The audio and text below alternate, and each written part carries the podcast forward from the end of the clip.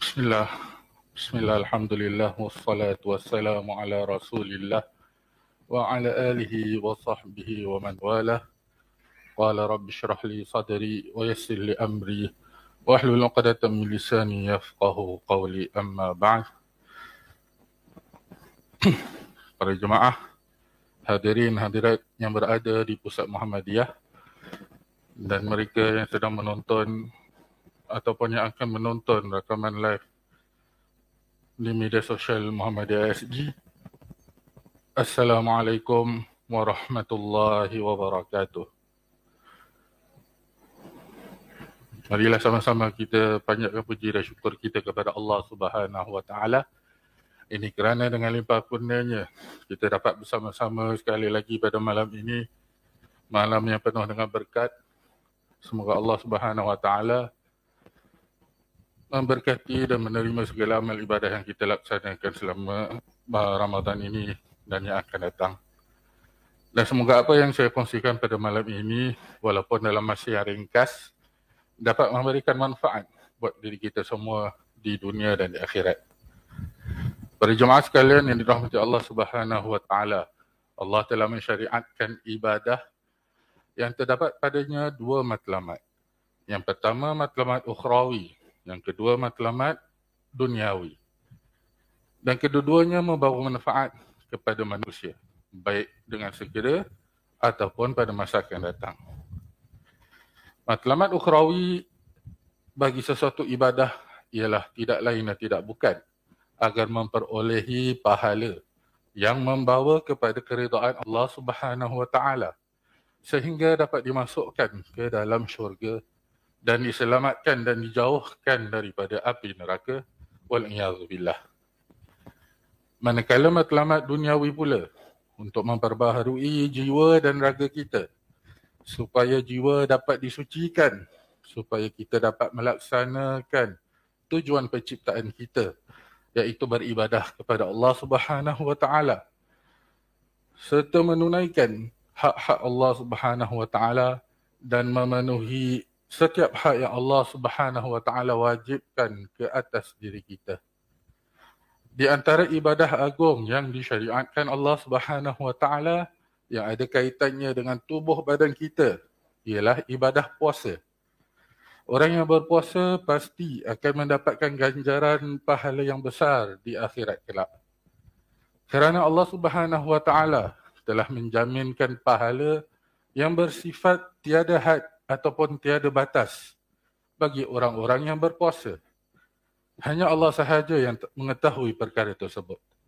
Rasulullah sallallahu alaihi wasallam bersabda di dalam hadis qudsi qala Allah azza wa jal kullu amal ibni adam lahu illa siyam fa innahu li wa ana ajzi bihi. Yang bermaksud Allah azza wa jalla berfirman setiap amalan anak Adam adalah untuknya kecuali puasa. Kerana ia adalah milikku dan aku akan membalasnya.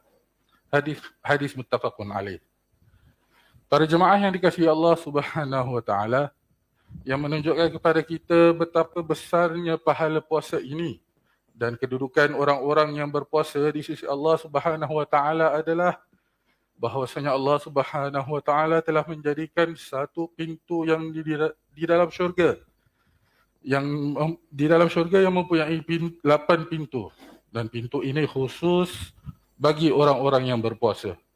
Rasulullah sallallahu alaihi wasallam bersabda, "Inna fil jannati baban yuqalu laha ar-rayyan yadkhulu minhu as-sa'imun wa yawm al-qiyamah la yadkhulu minhu ahadun ghairuhum." فإذا دخلوا أغلق فلم يدخل منه أحد yang bermaksud sesungguhnya di dalam syurga terdapat satu pintu yang dipanggil Ar-Rayyan di mana orang-orang yang berpuasa akan masuk melaluinya pada hari kiamat dan tidak seorang pun yang akan masuk melaluinya kecuali mereka iaitu orang-orang yang berpuasa jika mereka telah masuk ia akan ditutup maka tidak ada sesiapa pun yang masuk melaluinya selepas itu.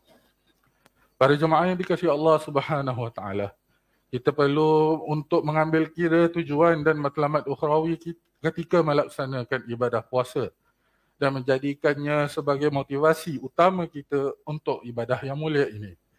Namun, puasa juga dapat memberikan manfaat yang lain kepada pelakunya. Dan ini adalah dengan rahmat dan nikmat Allah Subhanahu Wa Taala iaitu manfaat dari segi fizikal dan psikologi. Anda mungkin pernah terdengar ke kata ini, sumu tasihhu. Bermaksud berpuasalah kamu, kamu akan sihat. Walaupun ia mempunyai sanad yang lemah di sisi para ulama, namun dari segi makna ia mempunyai makna yang betul.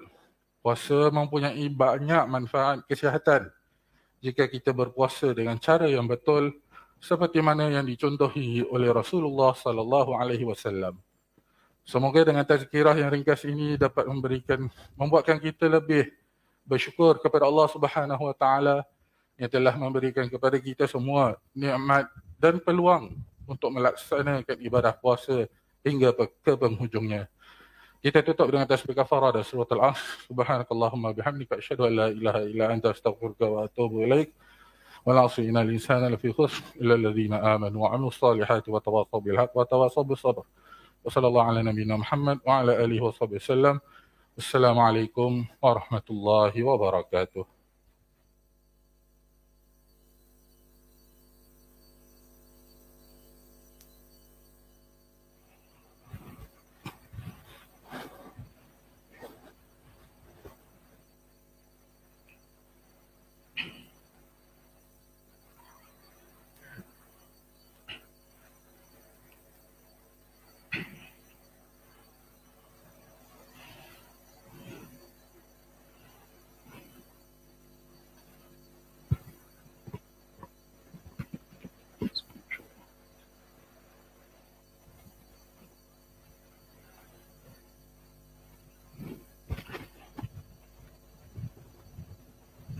So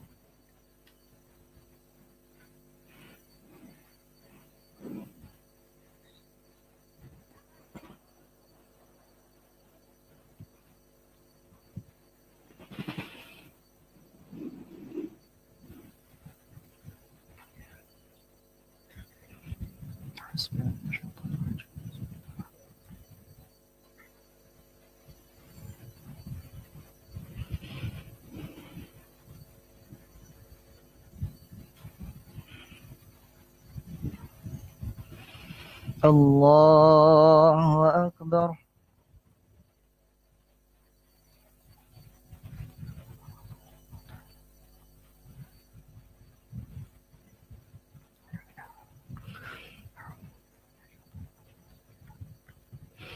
الحمد لله رب العالمين. الرحمن الرحيم. مالك يوم الدين. إياك نعبد وإياك نستعين. اهدنا الصراط المستقيم. صراط الذين أنعمت عليهم غير المغضوب عليهم ولا الضالين.